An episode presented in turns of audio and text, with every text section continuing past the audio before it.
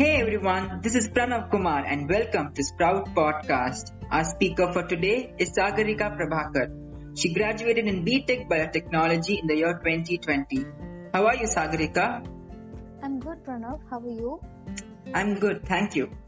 So all I know about biotechnology is creating hybrid plants. Can you explain what biotechnology actually is? Well, Pranav, biotechnology is a lot more than hybrid plants. Hmm. Uh, it is our opportunity to work with the nature to meet our needs, to create with it instead of destroying it. So in terms of research, biotechnology is a multidisciplinary field which involves a lot of sciences like molecular biology, biochemistry and genetics, hmm. and engineering fields like biochemical and bioprocess engineering. And trust me, that is not all. It also comprises of computational biology, working on big data analysis for huge amounts of genome sequences available. So far, biotechnology has touched our lives in all aspects. In similar, in simpler terms, our life starts with biotechnology-developed toothpaste to drive car with biotechnology-developed fuels, and we also retire for the day with beside medicines either to keep us healthy or to control chronic diseases like diabetes. So, Sagarika, you de- you developed a system for drug delivery, right? Um, what's that about? Yes, as a part of my final year project, I worked on developing an efficient drug delivery system for tuberculosis at I I T Madras. Hmm. So, as we all know, tuberculosis is one of the top ten causes of mortality worldwide, okay. and it is caused by the bacterium called Mycobacterium tuberculosis.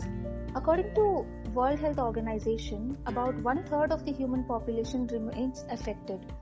So, the current treatment regime for T B is based on a combination chemotherapy of the first-line drugs that are available in the market, mm. but the side effects like uh, hepatotoxicity limit their dosage, and also it leads to the emergence of drug-resistant strains.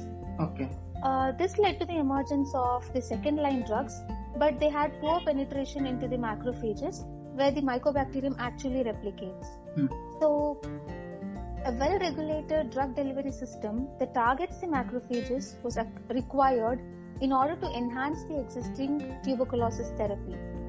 So, in our experiment, we used yeast beta-glucan microparticles hmm. as a drug carrier because uh, it will be recognized and taken up by the macrophages. It is also known to stimulate phagocytosis by the production of uh, cytokines. Okay. For this study, uh, we loaded two anti-T B drugs in different combinations into mm. our drug carrier, that is the yeast beta-glucan microparticles, mm. and tested it against the bacteria called uh, Mycobacterium smegmatis, which is much similar to the uh, Mycobacterium tuberculosis. Oh, okay. So, the dual drug-loaded microparticles displayed an efficient antibacterial activity far more effectively while compared to the free drugs. So, uh, this novelty in our drug delivery system hmm. can reduce the side effects of the free drugs and can eliminate drug resistance.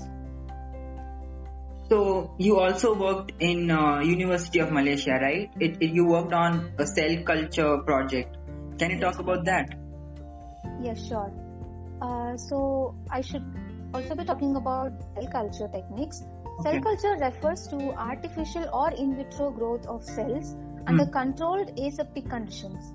So, live cells, what happens here is live cells are extracted from the original body parts, either enzymatically or mechanically, and they are grown in a media under favorable conditions. Mm. So, different types of cancer cells can be cultured and tested against the drug samples from which an efficient and effective drug can be designed. Okay.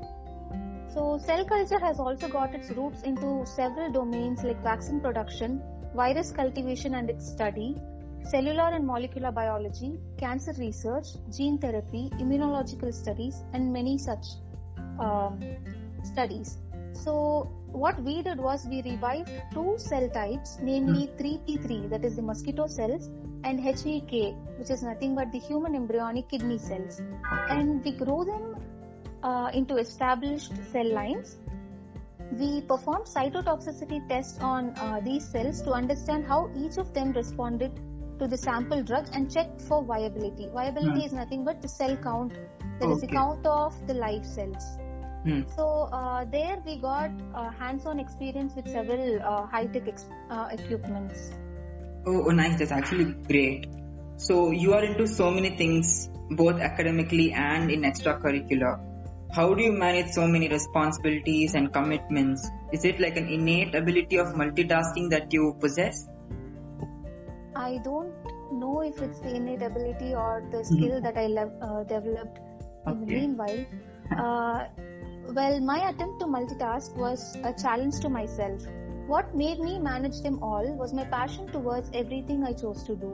Hmm. I love to learn new things. Uh, in one way, I could also say that it was an escape from getting bored, as there would always be something to work on. True, true. Uh, there were days where it got difficult for me to allot time for all of them, hmm. uh, but I didn't give up. Uh, I started to organize them, created schedules, and kept reminders to ensure that I remember the things I needed to and wanted to do. And I strongly believed uh, that all those dots would connect one day and nothing ever goes to waste. The skills you learn along the way will help you in, in the future.